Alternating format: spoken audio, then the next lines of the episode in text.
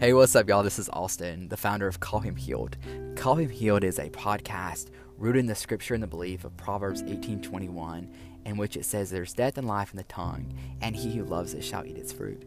So I'm a big believer of just speaking healing and speaking life over individuals, no matter their past. And so, Call Him Healed is the posture in which we call men healed, that we don't stick men in boxes based on their past or their mental health or their addictions, but we speak instead healing. This isn't your typical leadership podcast in which I'm going to give you strategies or a big plan on how to get the right relationship or how to be successful, but more so, I want to help men navigate out that place of living in lies or living in wounds and living in a, just harmful places to receive healing and to walk in what I believe that God has for them. So, Call Him Healed comes out of that.